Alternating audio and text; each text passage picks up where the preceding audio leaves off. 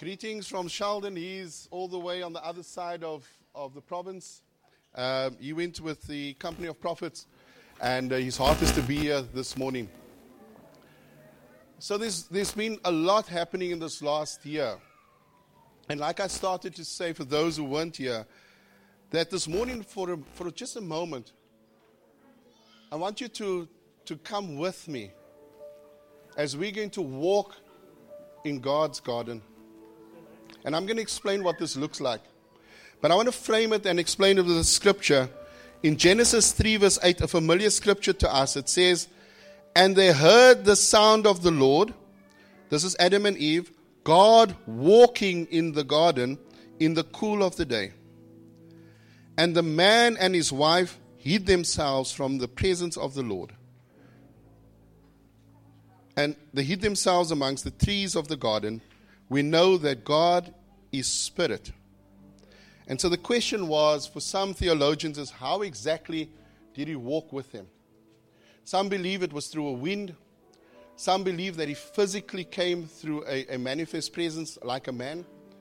And others believe that it was the way that he spoke to them, that they heard his voice. Now I want to ask you for a moment not to look at the image of how he did this. Because throughout God's word, I'm going to share some scriptures with you, is how God walked with people. And he did it in a way that he says, "I'm here with you." And because of that relationship that was intended in the Garden of Eden, we know what has happened since then. That there's been a disconnect from God and man, but through his salvation plan and through the years, God says, "My sole purpose is just to have fellowship with you." And so I want to ask you that as we're going to do this, we're going to do this in a way. Just listen to this. When Adam and Eve was in the Garden of Eden, and later, and actual fact, in this scripture, this thing has already happened.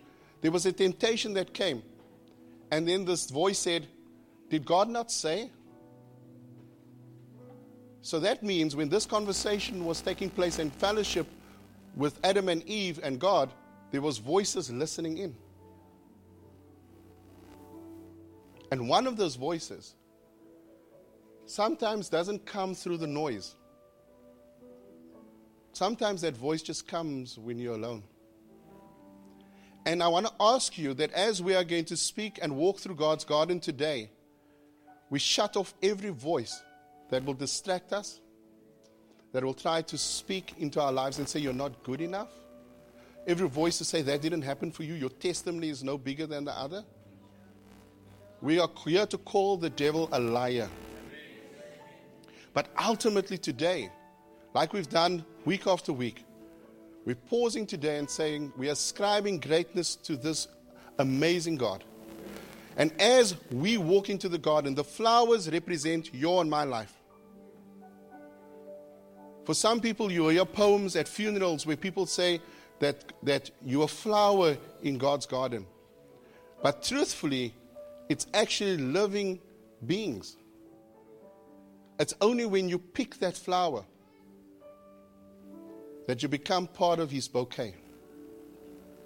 And so as we walk through this garden, you're going to hear different voices. We're going to worship God in between those voices. You pick something out of something that has been shared here today as a flower that's going to make up this bouquet. So when you come into some people's homes, notice when there are flowers, they don't look at how nice your house is or how clean it is. The first reference people would make is beautiful flowers. I love them. Because flowers have a way of bringing this radiance. Allow your senses to be part of this today. As we're walking in this proverbial garden, also allow your senses to smell what you smell. Some of you love roses. Some of you love certain flowers. You look where your flowers are.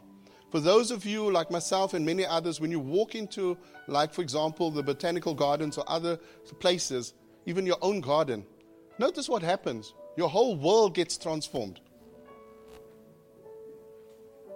When you hike, what Japanese call that is a Japanese bath. Nature has a way of speaking to us. You are bathing yourself in the very presence of God and the fragrance of God. So engage with us this morning as we're going to take you through this garden and explain what it means. Garden represents also what is called a garden of hope. They're trying to sort this out, so don't get distracted. It represents the garden of hope where He is the vine and we are grafted in. Jesus' word says, I am the true vine and my Father is the gardener. And so if He is the gardener, He will prune us. He is the one that as we are walking in and as we are grafted in, equally it's almost like this outer body experience. You see yourself reflecting in these beautiful flowers. And so when the reference is made that I've made you into my image and into my likeness, He says, listen, let the world look at my beauty and everything that I've created. No one flower is the same. It might have the same name called rose, but there's the rose of Sharon that we know that is actually from a certain place. There are different roses, and I don't know all the names because each flower is unique, has its own beautiful fragrance, has its own way of presenting itself to the world. Come, let's take that walk. Let's take that walk in a way that we go back to reset what God has intended. To have fellowship with Him. Our lives are too busy. Our lives are too much on the fly. Lord, I'm just going to talk to you as I'm getting in my car. And I thank you for everything. No. He's saying, I'm wooing you. I'm calling you to myself. And for today, as a church, pause. Let's stop. Let's literally smell the roses. Let's walk and admire His beauty through testimonies, through words that are being shared. And let's also look at where God is taking us.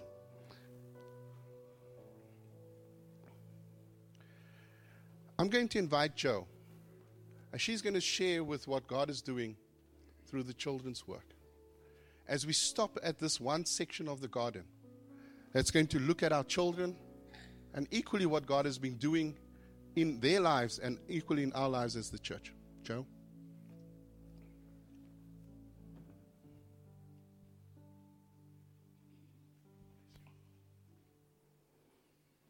Morning, everyone. It's quite hard to know where to start. I'm just going to share very, very briefly.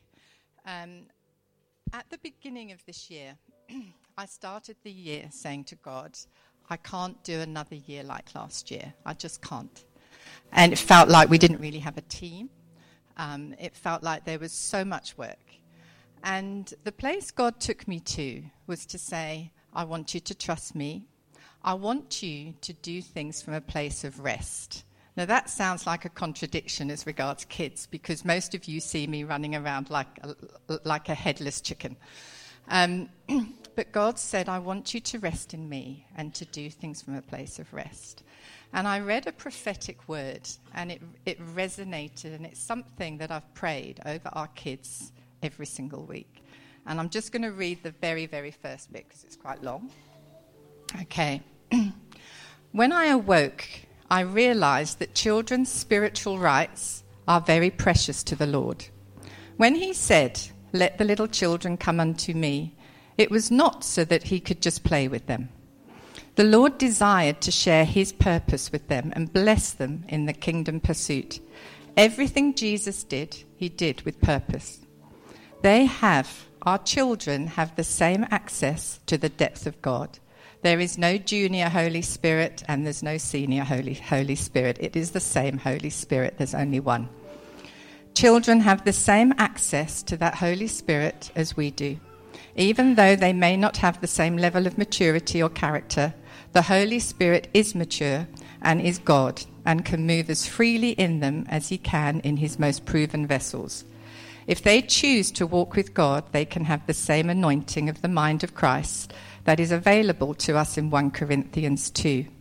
I saw young people stepping into an eternal timing where they would learn in moments the lessons that took us years. They do not have to be taught through the pain of life experiences if they learn it by spiritual experience. And my heart said, yes, God. And we have seen it. We have seen that start. And it's not by a fancy curriculum and program and things. It has been as we have let the Holy Spirit flow. And I stand here today and I can just say, thank you, God.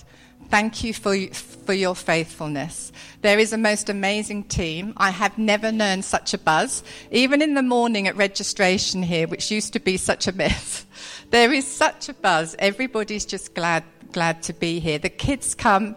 There's an excitement in the groups. We've had children with behaviour issues, and they're calm. The Holy Spirit has just come as we've prayed. He has just brought his peace. He has just brought his calm.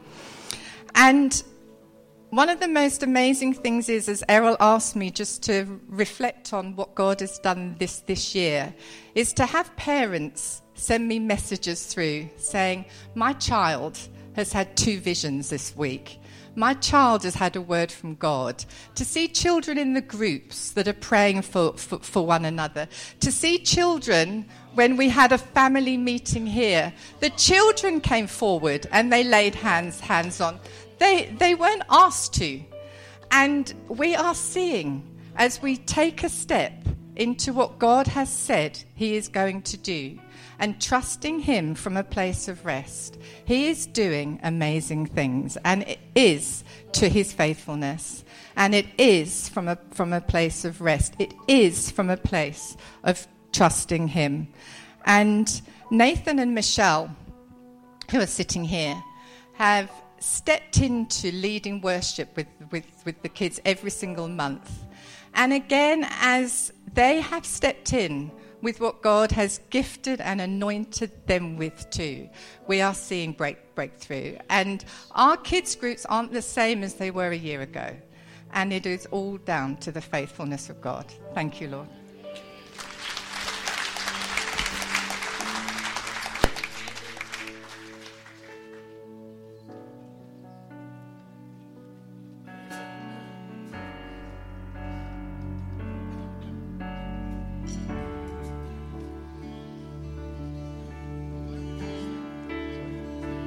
Let's stand. You were the Word at the beginning, one with God, the Lord Most High.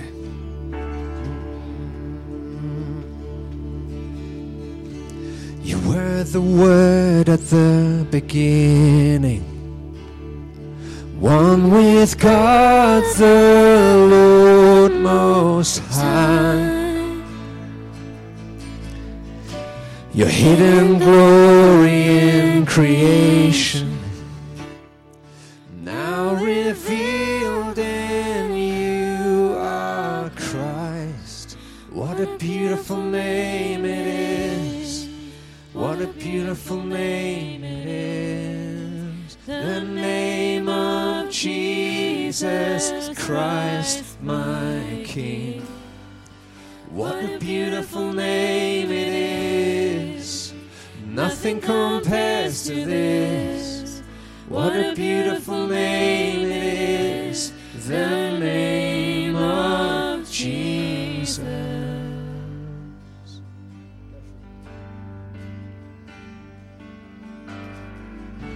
You didn't want heaven without us, so Jesus, you brought heaven down. Sin was great, your love was greater. What could separate us now? What a wonderful name it is. What a wonderful name it is. The name of Jesus Christ, my King. What a wonderful name it is. Nothing compares to this. What a wonderful name it is.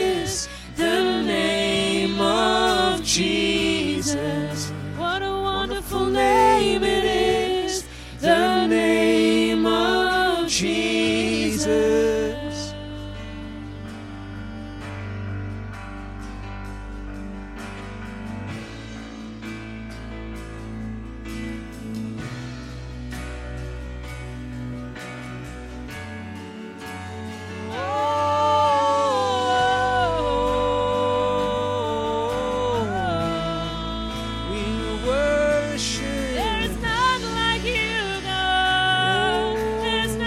Death could not hold.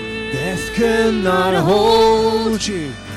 The veil tore before you. You silenced the bolts of sin and grave. The heavens are roaring. The praise of your glory. For you are raised to life again. You have no rival, you have no equal, now and forever, God, you reign. Yours is the kingdom, yours is the glory, yours is the name above all names. You have no rival. You have no rival, you have no equal, now and forever, God, you reign. Yours is the kingdom, yours is the glory, yours is the name above all names. What a powerful name it is. What a powerful name it is, the name of Jesus Christ, my King. What a powerful name it is, nothing can stand against. What a powerful name it is, the name of Jesus. What a powerful name it is, the name of Jesus. It's your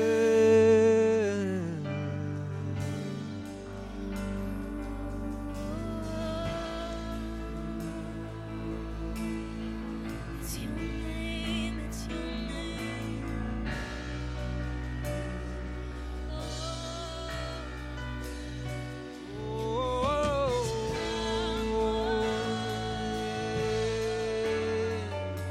Shalalana Marariare. Babara Maria Shandara Maria Lanere.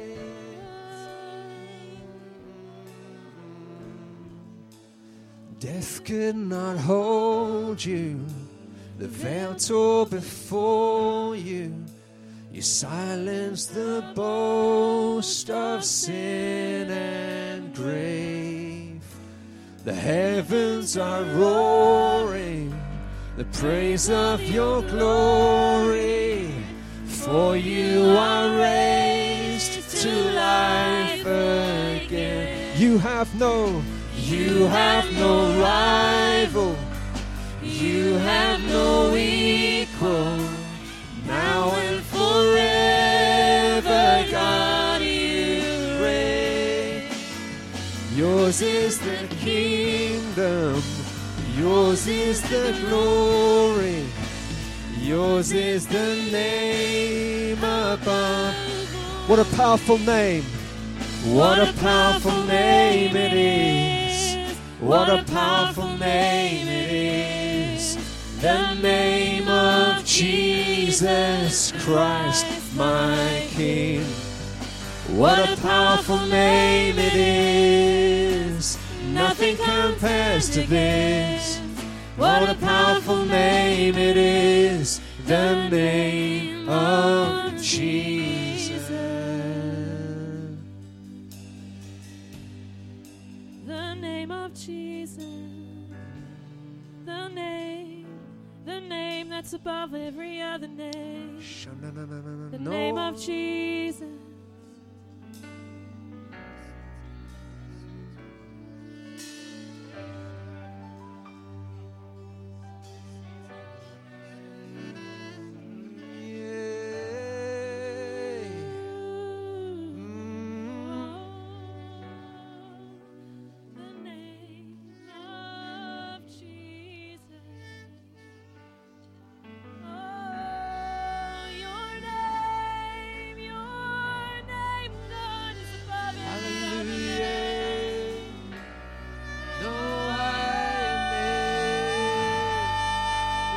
worship you, Jesus.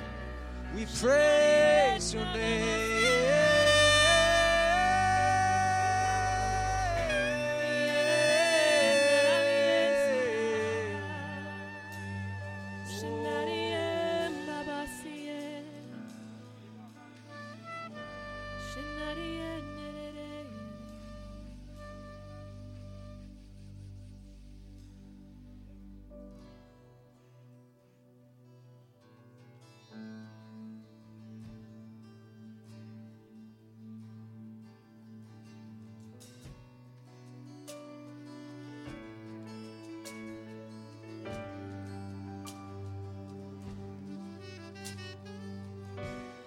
Before I spoke a word, you were singing over me. You have been so, so good. You have been so, so good to me.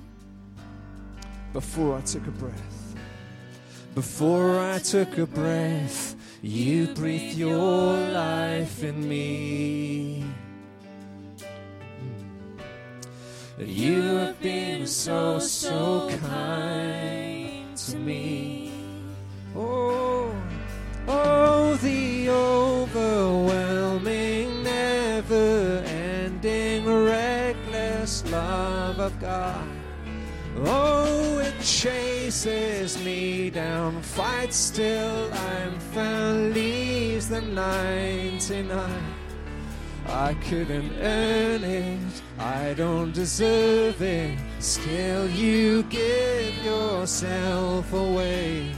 And though the overwhelming, never-ending, reckless love of God, yeah.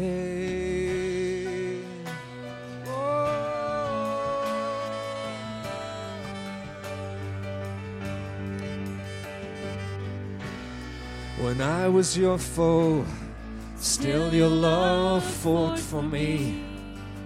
You fight for me, Lord. You have been so, so good to me.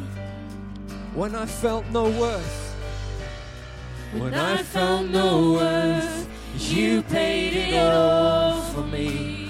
On the cross of Calvary, you have been so, so kind to me. Oh, though the overwhelming, never-ending, reckless love of God, though it chases me down, fights till I'm found, leaves the 99. I couldn't earn it, I don't deserve it, still you give yourself away. No, the overwhelming, never-ending, reckless love of God. Oh.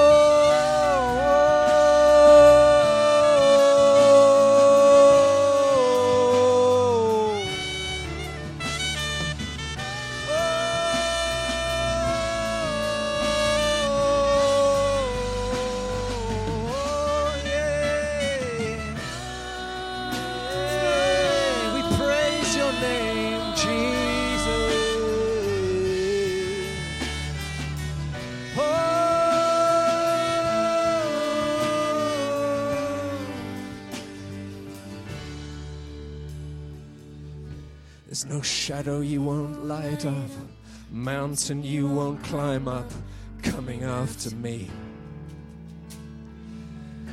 There's no wall you won't kick down, lie you won't tear down, coming after me. There's no shadow.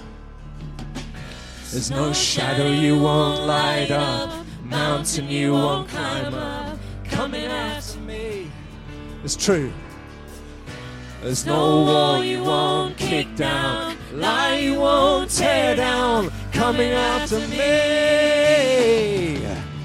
There's no shadow you won't light up, mountain you won't climb up, coming after me. There's no wall you won't kick down, lie you won't tear down, coming after me.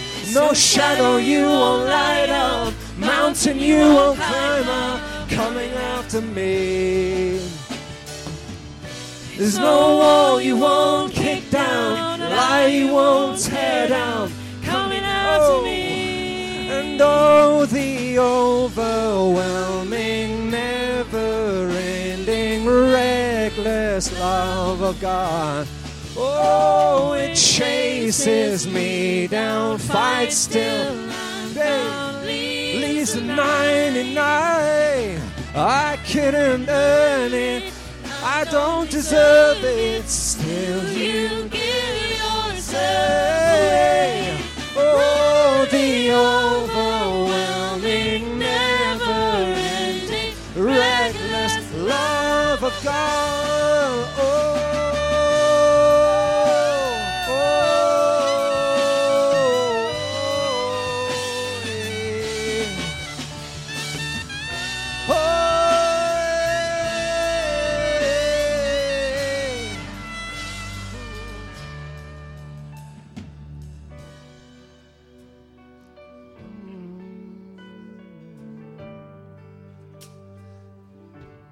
nothing is greater than your love. You leave the 99 just to find the one lost sheep.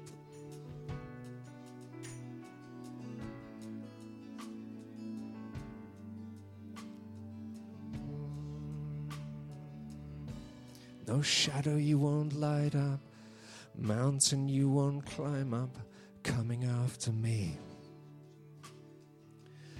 There's no wall you won't kick down, lie you won't tear down, coming after me. No shadow. There's no shadow you won't light up, mountain you won't climb up, coming after me. There's no wall you won't kick down, lie you won't tear down, coming after me. Who you are.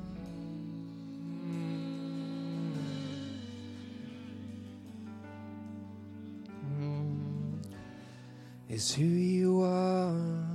You're a good, good father. It's who you are. It's who you are. It's who you are. And I'm loved by you. It's who I am. It's who I am. It's who I am. You're good. You're a good, good father. It's who you are. It's who you are. It's who you are. And I'm loved by you. It's who I am. It's who I am. It's who I am. Perfect in all of your ways. You are perfect in all of your ways. You are perfect in all of your ways to us. You are perfect. You are perfect in all of your ways. You are perfect in all of your ways. You are perfect in all of your ways to us. And oh, the overwhelming, never-ending, reckless love of God. Oh, it chases me down, fights till I'm found, leaves the 99. I couldn't earn it, I don't deserve it, still you give yourself. Just the voices. Oh, the overwhelming, never-ending, reckless love of God.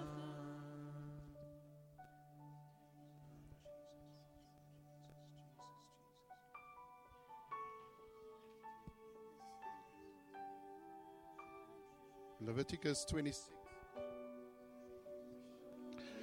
Leviticus 26:12 says, "And I will walk among you and will be your God, and you will be my people." You see, He loves walking with us because He wants to just draw closer. Thank you, Lord, that you're a God that pursues after our very hearts. We honor you, the King of Kings and the Lord of Lords. In Jesus' name, amen. You may be seated, Mr. McCory.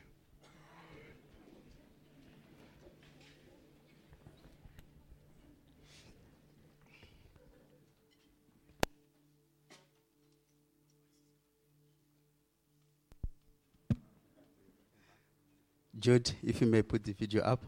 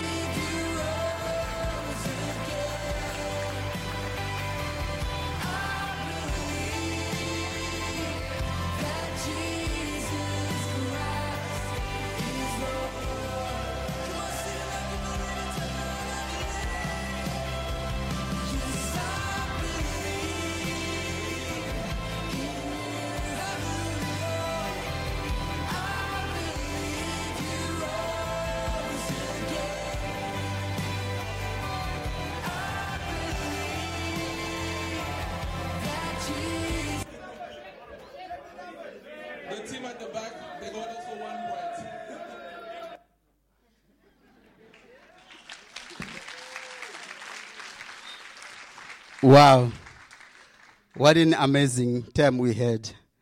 You see those numbers, it was not an auction, eh? It was just a game that we were playing. Can you put up that picture, Jade?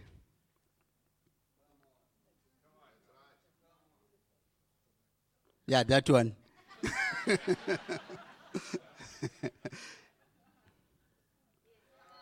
Can you have a look at that, guys?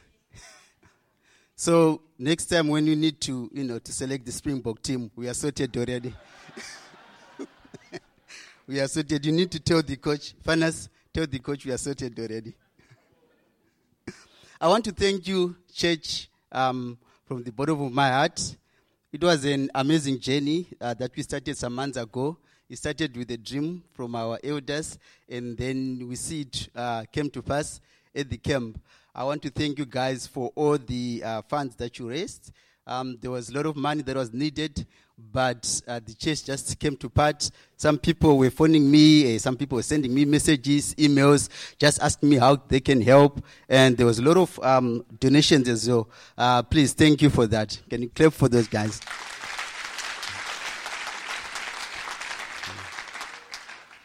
So Genesis 1, verse 3, let there be light, and there was light. And God saw that it was good. And then if you go to Genesis 1:11 now, then God said, let the land produce vegetation, seed-bearing plants, and trees on the land that bears fruits with seeds in it, according to the various kinds. And it was so. And also God saw that it was good. So for me, it was very interesting just reading Genesis 1, the order that God created things. At first, he created the light, and then we see him also separating the water from the land. We see him creating vegetation. We see him creating the birds and the fish of the sea. But there was an order that he followed. The first thing was light. There was sun. There was moon. And I had to think about it, like, why did God do this? Why was he trying to show us something? And yes, he was, really. If you look at the order, we have plants, right? I'm just going to jump to plants. Plants, for them to create food, they need light. They create food through the process called photosynthesis, right? Where that sun rays hit the chlorophyll and then it turns. Anyway, let's not go into biology lessons. But that's what they need. So just imagine if plants were created before the sun, what would have happened? I don't know, maybe God could have created, is God. But he did this in a certain order because he knew that plants need light for them to survive, for them to create energy, for them to be fruitful, to also be other fruits. They need light. Hence, he created light first. That's what we were doing at this camp. The theme was men, arise, take your place. But there was an interesting question that was raised by Percy. Like, how are we going to rise? Why are we going to rise? Where to are we going to rise?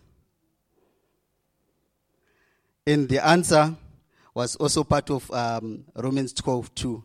Do not be conformed to the pattern of this world, but be ye transformed by the renewal of your mind. Then you'll be able to test and approve what God's will is. His good, pleasing, perfect will for you. So before men arise, before men take their position, they need to be first transformed. Because if you just take our positions and we are not transformed, then we are doing nothing. It's just same as taking just like a novice to the army, and then just give them a bazooka and say, defend the country. They won't do anything. There's no training. There's no equipping. So there's first things that need to be done first before they can take position, before they can rise. So that's the process that we went through, the transformation. But before transformation, there is a renewal of your mind. That's how we get transformed. We change those templates that we have in our minds. We change the ways that we used to live. We change the beliefs that we used to believe. We change the core beliefs. And then after that, we became transformed. But also there is another process before transformation, which was present your body as a living sacrifice. Because if we don't change our body, if we don't present it, how are we going to be transformed? How are we going to be renewed? So that was just like a piece of it. There's going to be more that we are going to share. We are going to put the sermon that we had on Google Drive. They are quite big. Unfortunately, we cannot just send them on WhatsApp. There's a limit to that. So what we are going to do, we're going to put them on Google Drive, and you guys, you get it from there. So the transformation renewal, and present your body as a living sacrifice. Because once someone is transformed, there's no going back. We said we were moving from being a cocoon to a butterfly. So if you hear husband saying, I'm a butterfly, just know that's where that's where it's coming from. So the thing is this now, we had a camp, we were filled, but the idea now is not just to, have a high at the camp and then go back to our old lives, but actually to start the process of being transformed. Like when you fill your car at the garage, it's not just to, go around BP garage, maybe to McDonald's and back there, but actually fill it so that you can go on a journey. So I'm trusting now from here on, we are going through a journey. Okay, that's the summary, Mr. Ero. So now, I just also want to thank some people. May I have Lisa, Robin, and Tracy, please? My wife can bring their gifts there. Oh, okay. Yeah, I'll do that. Yes. Yeah, you. It's not me. These ladies, they were working tirelessly, helping us. So we just want, as men, Bay City Men, we just want to say thank you. I hope this is your size. So thank you so much.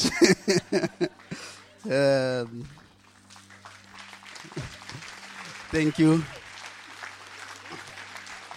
That large one.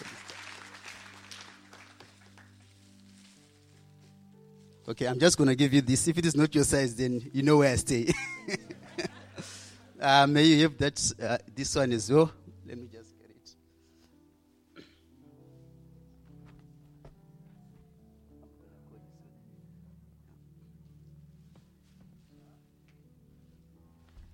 Okay, Sheldon is not here today, so Kathleen, may you come in?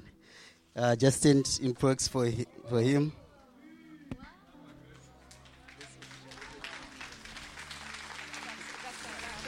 Just open it.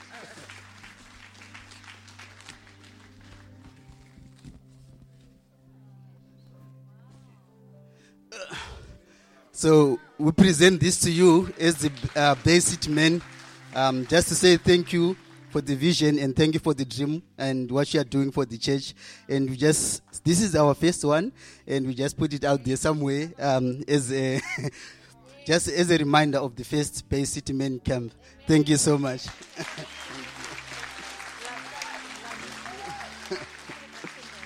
Okay, I just waited. Oh, I just waited. Yeah.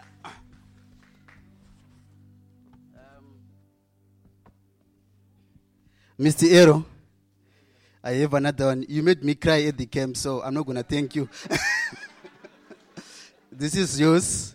Thank you as Siakula as well, and you as Mr. Ero and your family just supporting us as Bay City Men. Thank you.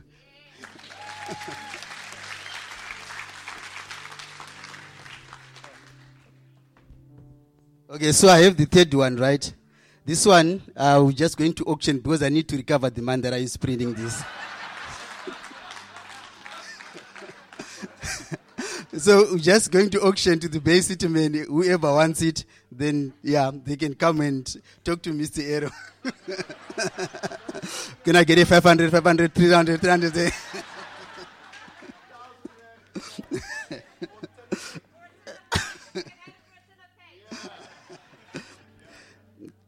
Thank you so much, guys. That was an amazing time that we had, and we just continue with that. Our next meeting will be the first Sunday of December.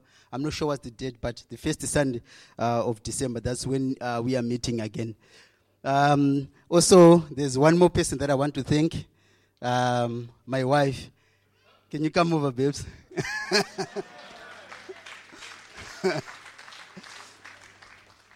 She was amazing. I mean, my phone was ringing every time, and voice notes and calls, but she was just patient with me. And, the process was not easy. You know how it is when you're organizing something. But she was always there and standing with me. Even on that Sunday, our son was, our autistic son was giving, like, very, very hard time at home. But she allowed me to continue at the camp despite what was happening at the home, and she did stand. So I'm just going to give her this Kanao gift voucher.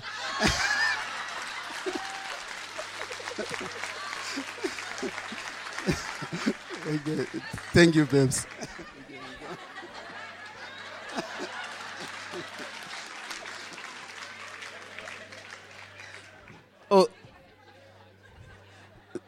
Sorry, babes, I forgot to give you the grocery list as well. Mr. Clive. We're just going to have one testimony from the camp, and that's it from me. Thank you, guys.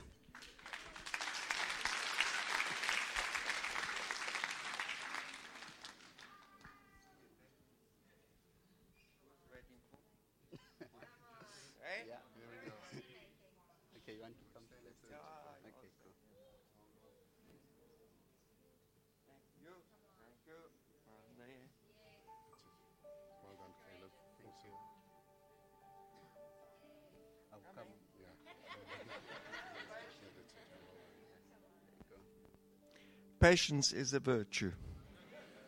Hey? God-given virtue. Thank you for asking me to say something. As I prayed about this and thought, what shall I say today? And what does God want me to say? There are quite a number of things. Obviously, the first thing you can say is it was just wonderful to be there with the other men, and to make new friends, and to make new contacts. That was very helpful, to come back now feeling more part of the men in this amazing body. That was wonderful. But the thing that God really gave me this weekend was His love for me and His faithfulness. Those two things, for me personally. When this camp was announced a couple of months ago, 3 or 4 months ago, I thought, okay, Clive, yeah, that will be a good thing. You need to be seen there. You need to go. It'll be a good thing. So I put my name down with mixed feelings because of my current temporary minor inconvenience. I said, now, how's this actually going to work out, you know? How will I get to the toilet? Well, will there be steps? What's actually going to happen? So there were things going on up there. There was a battle going on up there. But nevertheless, time went on. And then about 3 weeks ago, I sort of said, well, no, I don't think I'm being fair on the other men by being there, no. I'm just going to be, a problem, and it's not going to work for me. I don't feel secure. So I actually WhatsApped Tracy and spoke to her one Sunday a few weeks ago and said, Tracy, I'm sorry to mess you around, but this is just not going to work. I'm out, okay. Take my money, keep it for somebody else. And then a week later, sitting over there, Sheldon had a few words to say of encouragement about the camp. God just said to me, Clive, you go. And I got up, I knew it was God speaking to me, and I came and told you. And that was it. Anyway, you won't believe this, I can actually drive. I drove myself down there and arrived quite early. There was nobody around. I couldn't get out or walk anywhere, so I sat in the car. And then the battle arose again. Said, I'd feel much more comfortable at home. I'm safe there. I can get around the house. I can get to the toilet if I need to. What's going to happen here this weekend? So a big battle was going on up there. Errol, you were an absolute star. You really looked after me. Errol arrived and they gave me a room on my own with a bathroom alongside it. I was like a VIP. And as time went on, I did think, I'd rather be at home still. And I found by the time the Saturday evening meeting came, and I was making my way up to the Saturday evening meeting, I found up here saying, it's going to be all over tomorrow morning. There was a change. There was a shift up there. And it came through God's love for me through the men, through all the men, just loving me and helping me. I was absolutely blown away. And that is one of the commandments that Jesus gave us before he was crucified, to love each other and to express that love. And I found myself thinking also, I didn't want to, I think my pride was getting in the way, accepting help. I've always been an independent person. I can fix things up. I can look after myself. I've got my back against the wall now. I had to accept help. And in actual fact, God said to me, if you humble yourself, Clive, and accept help, the people who are helping you are actually more blessed than you are because they are giving. And if you put your pride aside, others will be blessed through me. And God said, I need to do that. So I came away from that camp absolutely blown away by God's love for me. He loves each one of us, each one of you in this room.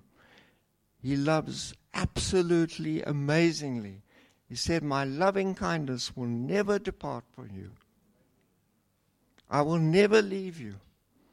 I'm with you forever.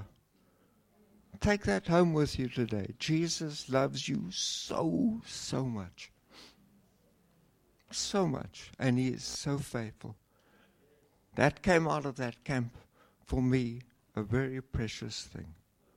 Thank you, Jesus. We worship you, Lord. We worship you. You are our King. Thank you, Father.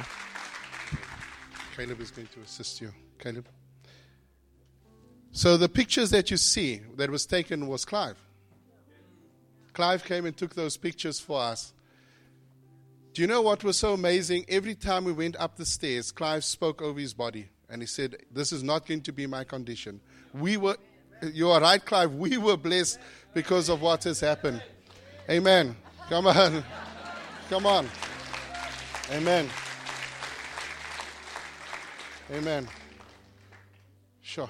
One gets quite emotional because, you know, to see Clive making it through the camp, and I know for quite a few of you, you couldn't make it, and for whatever reasons, but it was a camp to be at. Ray, he's going to share some things, and then afterwards, Farnes has got something to share, and we're going to worship some more. Amen. Cool. When I was at the camp, I made a big mistake, and I decided I would see if I could still play soccer. It was a big mistake because I think I did okay. I wasn't quite as good as the others. But in the process of playing, it was supposed to be a non-contact, but I made contact with somebody who I won't expose that person yet. And I think it must have been that elbow went into my rib cage here. And it was a bit sore. Or something's happened here. And then a couple of days, as the week went on, it got sore and sore. Either I bruised or I've cracked a rib. But in that process, my whole body is, I'm complaining. My whole body is in trouble. I can't do what I want to do. Not just here, but when I move, it's painful. When I do things, it's painful. I can't do what I want to do. And Joe said, well, you must maybe go to the doctor. And I woke up yesterday morning and this word came into my mind that, well, the body is made to heal itself. So don't worry, your healing's coming. Your healing's coming. And so essentially our bodies are designed, our physical bodies are designed to heal itself. Now there are situations where the body needs help and we might go to a doctor to get some pills, or we might get some other help. But bottom line is, our bodies are designed to heal itself. Yesterday, I was taking my dog down the road, and the dog pulled quickly, and I fell over, and I grazed my leg on a tarmac. And I said, stupid dog. I said, but I looked, and within moments, there was obviously blood here, but that was all part of the healing. And I can't feel it anymore. The body healed itself. And even, I thought the worst is when when you're eating something and you bite into that and you bite your tongue rather than the food. That's the worst, isn't it? It's terrible. So when we hurt ourselves, or I don't know if you've moved your hand and you hit your head bumps, I don't know, you do something like that. Those are the horrible things, aren't they? When you hurt ourselves. And yet, and what's even worse, when we get into such a state where we self-harm ourselves, we've had enough and we self-harm ourselves. That's even worse than anything. But essentially, the body wants to heal itself. So what am I talking all that for? Because I felt God speak to me as in a spiritual context, in a spiritual analogy, and you probably will know where I'm going to go. But we are part of this local community of believers, aren't we? We committed ourselves to this local community of believers, and that's God's plan for us to be. God's plan is through His church, and we are privileged of being part of this local community of believers. And there are various pictures in the Bible of the church, but one of them, as you know, where I'm going, one of them is a body. We are part of this community of believers. We're a bit part of the body, whether we're a finger or a rib cage or whatever it might be. We're part of the body of Christ, and we get hurt sometimes, don't we? We might there'll be circumstances we get knocks in our lives, and we get hurt, and it affects the whole. If I get hurt, and I'm not a very nice person anymore, then you're gonna feel the effect, the whole. But remember, the body is designed to heal itself. We are the body. God's designed us to heal ourselves, each other. So sometimes there's things that happen to us that require us to really seek the great physician to heal us. But so often, God's intention, God's plan is for us to heal ourselves through one another. How do you do that? Well, you encourage each other. You show grace to one another. You show love to one another. You esteem one another. You esteem that other person above yourselves. And that way, if I'm hurt and you're encouraging me and esteeming me, I'm going to get healed in lots of situations I'm in. It's really hard when we hurt ourselves, like I told you about biting on my tongue. And that sadly happens in the body. We hurt ourselves. We self-harm ourselves. But even so, God's intention is for the body to heal itself. So I want to encourage us to see, I think God wants to encourage us to see that in a fresh way, that we can be, if you see somebody suffering, we can be an encouragement, we can heal, and we can be a source of healing. God will use us as a source of healing for one another. So I pray that will be the case. You'll be encouraged this morning as you think of that, and as you think of what can happen and what God wants to do through us, seeing the pain, seeing the hurt. God is saying the body, the church, God designed it to heal itself. Sure. Thank you, Ray. I'm so reminded that for us as men, that as we came from this camp and others, that we are there for each other, and equally as the broader body of Christ. I'm going to invite founders of the scripture that I would like to share is that He has told you, oh man, what is good and what does the Lord require of you, but to do justice and to love kindness and to walk humbly with our God. And this is where we walking in this garden. Keep on picking the flowers as we still walking in this garden. Keep on picking. Okay. Thank you, Errol.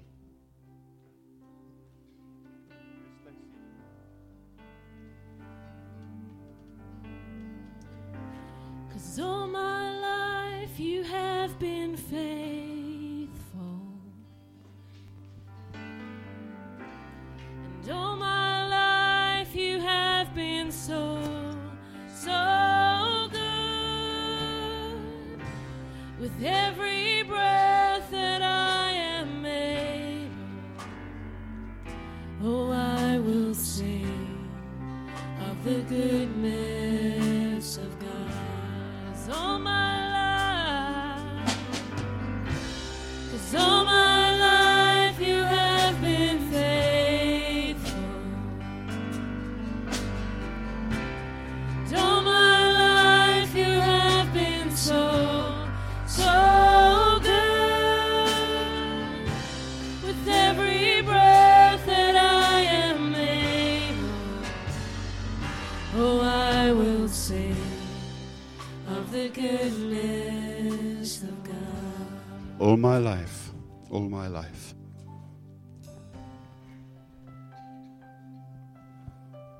Then Philip went down to the city of Samaria and preached Christ to them. And the multitudes with one accord heeded the things spoken by Philip, hearing and seeing the miracles which he did. For unclean spirits came crying with loud voice, came out of many who were possessed, and many who were paralyzed and lame were healed. And there was great joy in that city. I just want to recap one thing. By Philip hearing and seeing the miracles which he did.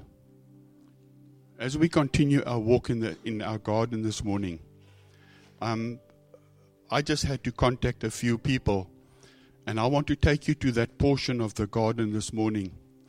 Every one of the people I'm going to mention could have come forward this morning, but because of time, we just want to honor them. But I want to remind you, it's the miracles Philip did. Too often the church, as part of its healing ray, will refer away. When the voice of God comes, no, we are the voice of God.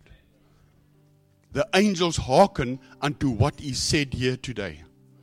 That will put them into motion. So Philip had to do things, and this is who we're going to honor this morning.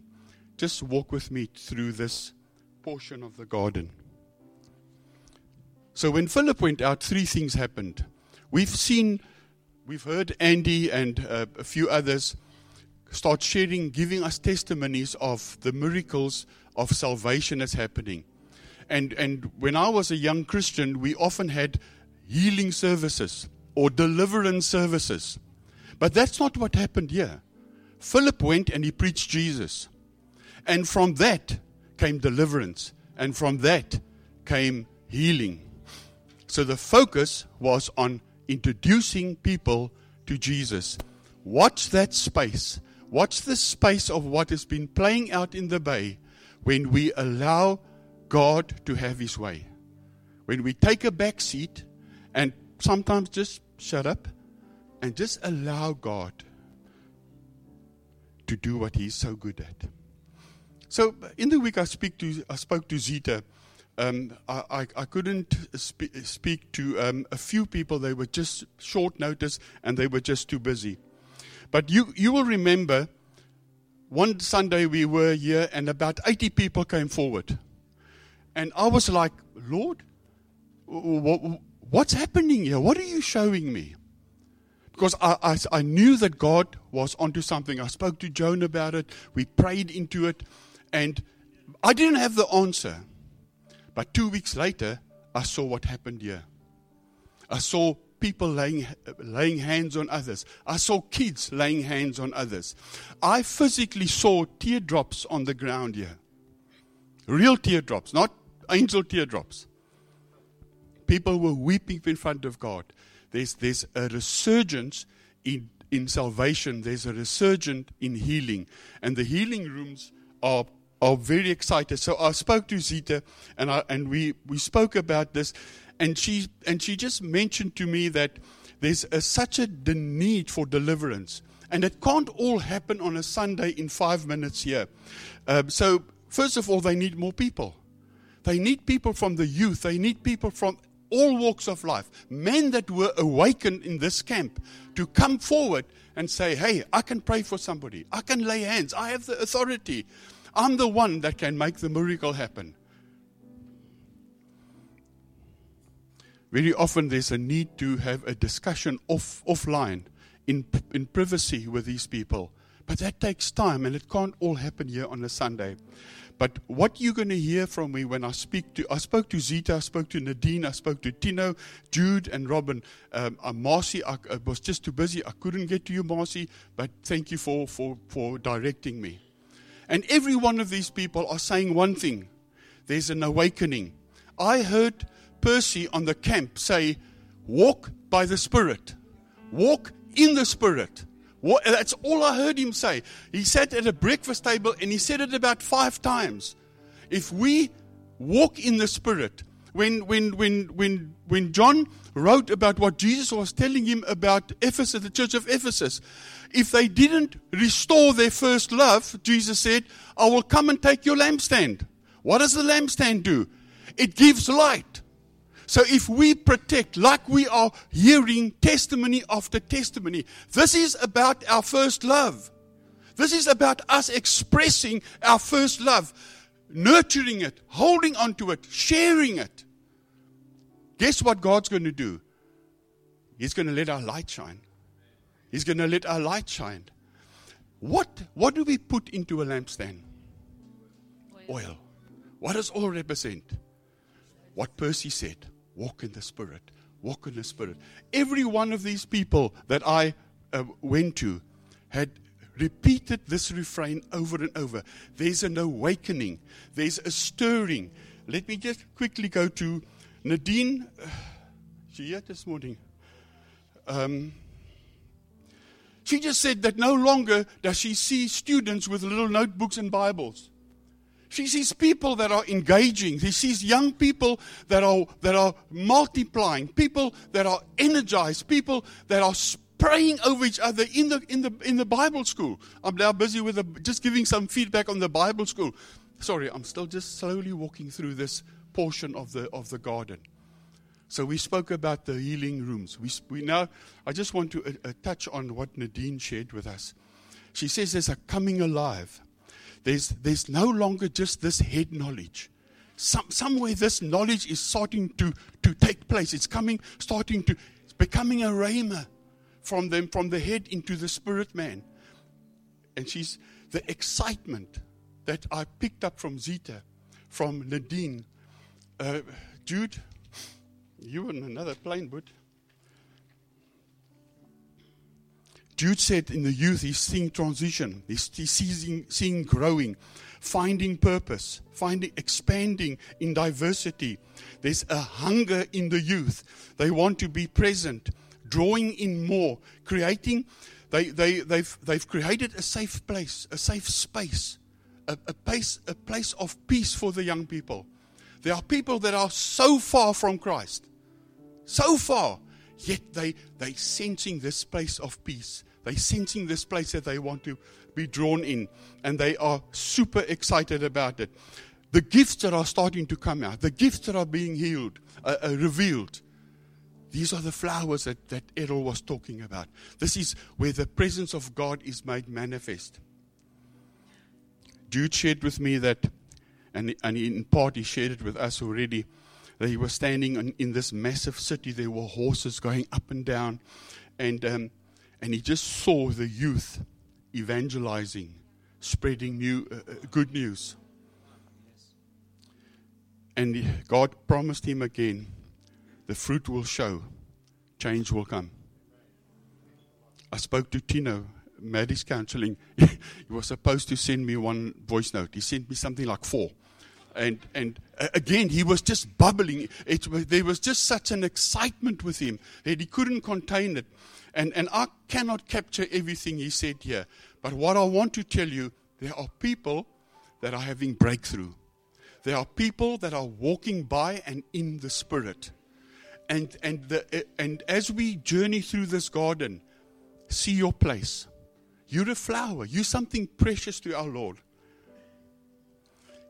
Tino spoke about the restoration of families, of marriages. He spoke about deliverance. You know, deliverance very often is a noisy, scary business. But he said he saw deliverance in the most gentle of ways. Where family, husband and wife, that have lost, they were ready just to pack it in. Where in gentleness they got delivered from things that were, those chains that we said that were just broken off them.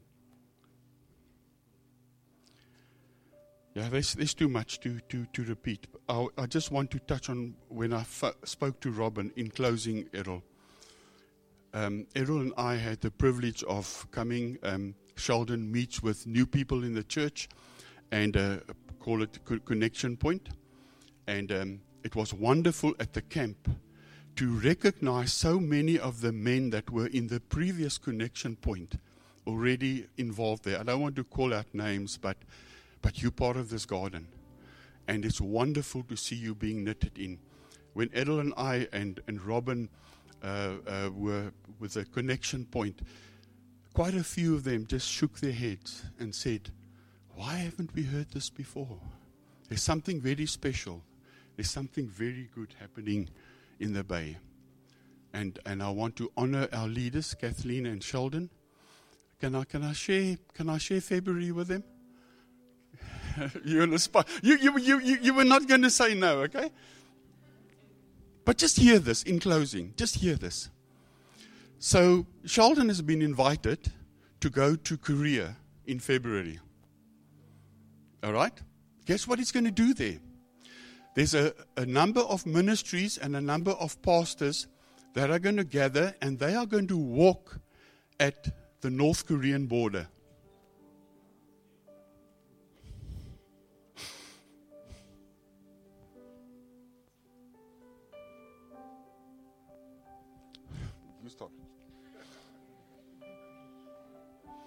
And Sheldon is going to stand there in agreement and in one voice with his people, and they are going to declare over North Korea.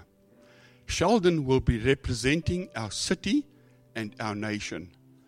Do we get what's happening here? Do we see what this garden is all about? When the brothers had to kneel down to Joseph, he thought it was the house of Jacob. What it really was, the house of Pharaoh. Don't underestimate this.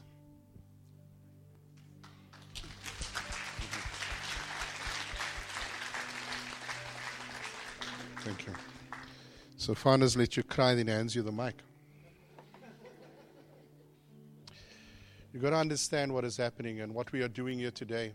If you ever thought you come to a church where one person is ministering or preaching, we felt that, you know what, we want to represent the faithfulness of God through the testimonies that we are sharing. Kathleen is going to share, and then we're going to have communion as we end off, and we're going to talk through just a little bit of that garden, which you can already see where we're going. Amen. I'm just going to grab a tissue because we know where this is going to go. You all know me most. You see me in worship. I know. I'll forgive you, Farnes. I forgive you. Yeah, no, I should actually take the box.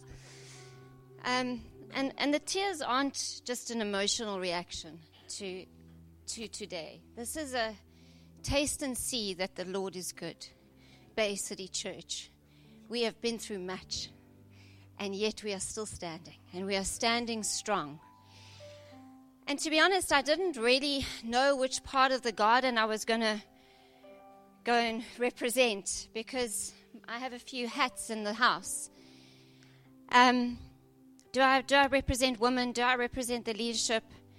So I'm kind of going to flow just with whatever it comes out that I represent or what we're smelling. I'm sorry. And it's one of those I'm sorry, not sorry. For the guests in the room, for the visitors. Uncle Bob's, I'm sorry. This is, It's one of those meetings. It's one of those house meetings where it's family time. And we're needing to pause. We're needing to look back in order to look forward. Last week was interesting. I've preached many times in this house and in other houses. And, there's a certain way a meeting will go. And because there was predominantly women, but we definitely had men in the house, which we were grateful for, you could feel that the men were not in the house. The representation of men was not in the house. And the worship started, and Tracy was beautiful on the piano. And I went to Tracy Valentine, I said, there's something in the room. Is it just me? There was something in the room. And it wasn't of a holy nature. And as we pushed through and God began to speak and tell us what it was almost this mocking spirit that had come in. And if you think, oh, Kathleen, you're going all spiritual, need I remind you of the following. Your hand-to-hand combat is not with human beings, but with the highest principalities and authorities operating in rebellion under the heavenly realms. For they are a powerful class of demon gods and evil spirits that hold this dark world in bondage. It's out of the Passion. It's the Ephesians 6, which we know. Something was trying to silence the women in the house that day. It was like... And I'm sorry about all the voice notes on Sunday afternoon, Trace. I was bombarding her because God was really beginning to show me what had happened. During the worship, the women started singing. And there is something when women sing that it just, there is a beauty about it. There is a preciousness about when women sing. Do you know that Tracy couldn't hear? She couldn't hear a single thing. She said there was a moment where something came through and she could hear and then was gone. When I started preaching, actually just before I preached, Claire came up to share something she had got in the worship.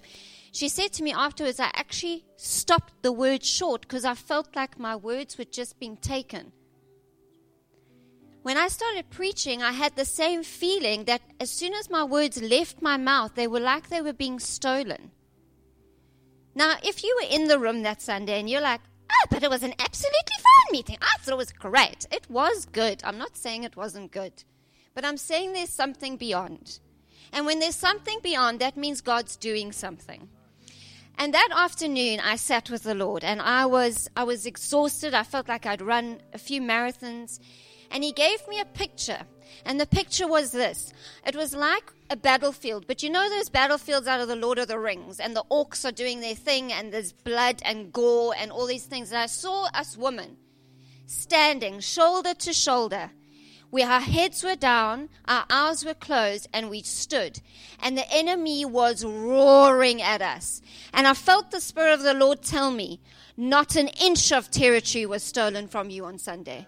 You held your ground. You held, how often have we said from the front, hold the line, hold the line. We held the line. Because our men were at war too. And our men were at war getting themselves free.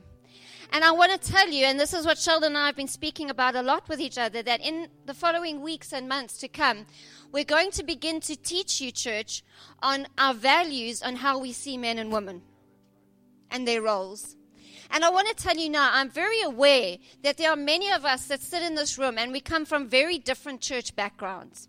And church backgrounds where the role of men and women in the Bible has been taken out of context and has been used as a mask for control and manipulation and downright abuse. We are setting the order in this house. Interestingly, Tony Adams that did the welcome, she's of the younger generation. The younger generation who have been taught that a woman can do everything and anything. And I don't disagree. But she came to me after the meeting and she said, probably deep down I am the feminist and I believe women can do things, but I actually realized we need our men. We need the men in the room. And so to arise and take your place. Because when Sheldon arose and took his place, I could take mine. That's what happened 9 years ago. Sheldon arose and took his place. And that means he dealt with his stuff. He started dealing with stuff, and I could arise and take my place. So women, we held our line. We protected this house. The men are back, and now we're beginning to flow. My heart's a little sad because I really wish Sheldon could see this. His heart is heavy to not be here. But this is everything we've fought through for 9 years. In February, we would have led this church for 9 years. And we've been through hell. And I do it all again to reach this point. Because guess what? This church is on the move. This church is arising. We are not stagnant. We are not stagnant. We have been judged. We have been judged. And all I had to say to the women last week that the Holy Spirit wanted me to share was, look at the parking lot. Do not take your eyes off that outside parking lot. A seed has been birthed, and next year something is going to happen on that parking lot. And so we decree and declare that we are a movement. And we are a house that is in order and a house that is moving. And we decree and declare as a community of the Bay City Church that parking lot, you will arise with buildings to house us. Resources that will overflow into a community that needs it more than ever. And to a nation that is longing for righteousness and justice to rule. It is coming. It is coming. Amen.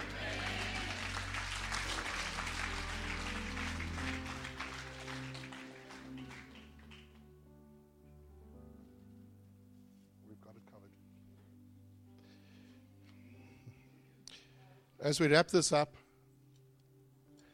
I want to invite all the men who's been on the camp and wearing this T-shirt. Now, Andy's got this lame excuse that his washing machine chews up a T-shirt once every 10 T-shirts. So apparently this was the one time. Andy, I'm not sure. We're not convinced. But... But I'm going to invite the men who's on the camp to come and stand with me, please. Because we're going to serve communion in a very different way this morning.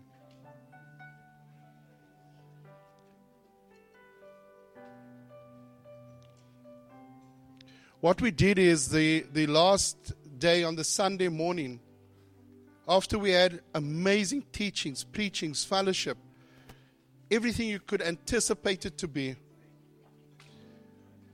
A few days prior to that, and part of what we asked Caleb to do is he wrote a declaration for us as men, and we're going to put that up on the screen. But before we do, Daniel, don't do it yet. I want us to stop at this last point in the garden, because it's here that we find what this Christian walk is all about.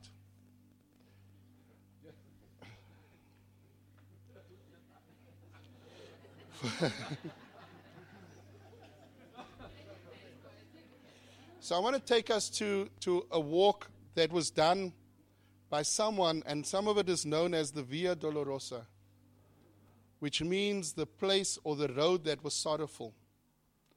We're also aware that for some people it's said as the Via Dolorosa, which translates into the path of the rose. And we're going to stop at this particular rose garden and understand that there was a man that was condemned to death as one of the places he had to be at. He took up his cross and had to walk close to a kilometer, over 600 and odd kilometers. That he fell for the first time with his cross because it was so heavy. That he met his mother along the way and saw the sorrow in her face. He met Simon of Cyrene, who helped him to carry his cross. He met Veronica, who wiped his face. He fell down again. He meets the woman of Jerusalem, and he falls again for the third time. because he's carrying a cross that brought redemption power for all of us here. That the same man, he was stripped of his garments, that he was nailed to the cross, that he died on the cross. He was taken from the cross. He was laid in a tomb. But we know the story doesn't end there. Amen. What happened is that he rose on the third day so that we can have life and life in abundance. And as a group of men, as we are going to stand and ask you to join with us in standing, and we are going to read a declaration. Daniel, you can put it on the screen. Then after that, we're going to have some fellowship through communion, and then we can just go our separate ways.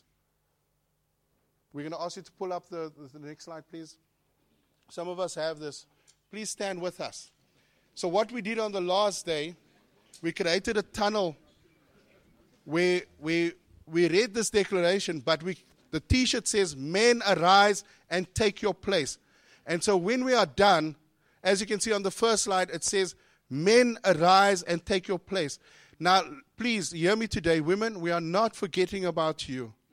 We fully understand this. But for today, we are declaring and setting an order that is right. So let's go, and we can read this together. The next slide, please, Daniel.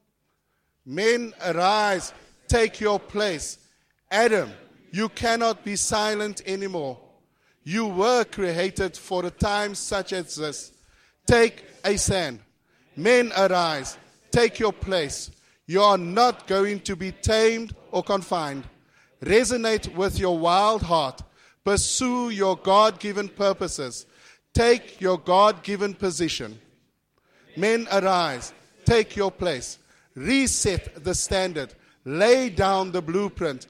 Repaint the story of repossess and lost pride. Take back the lost generation and say no to degeneration. Men, arise. Take your place. You are not from Mars, and neither are you going to be marred by impaired definitions and perceptions. You are not a receptor of deception. Men, arise. Take your place. You are mighty men of valor, not a timid spirit, but of strength, courage, and passion. Men of prayer, men of integrity. Together we stand. We will not shrink back. We will not back down. Men, arise and take your place. The time is now." Amen. So we're going to ask the men to help us at the tables as we serve and have communion together, and then we're going to close in prayer. So where you are, just huddle with your family, grab what is there, the implements. So men, just help us, go to the various tables and help the families. Amen. Amen. And so we're going to ask you as we continue in worship, just where you are, get into a group where there's families, get around. There's some men here with the T-shirts, they will assist you. And let's just stand together in unity.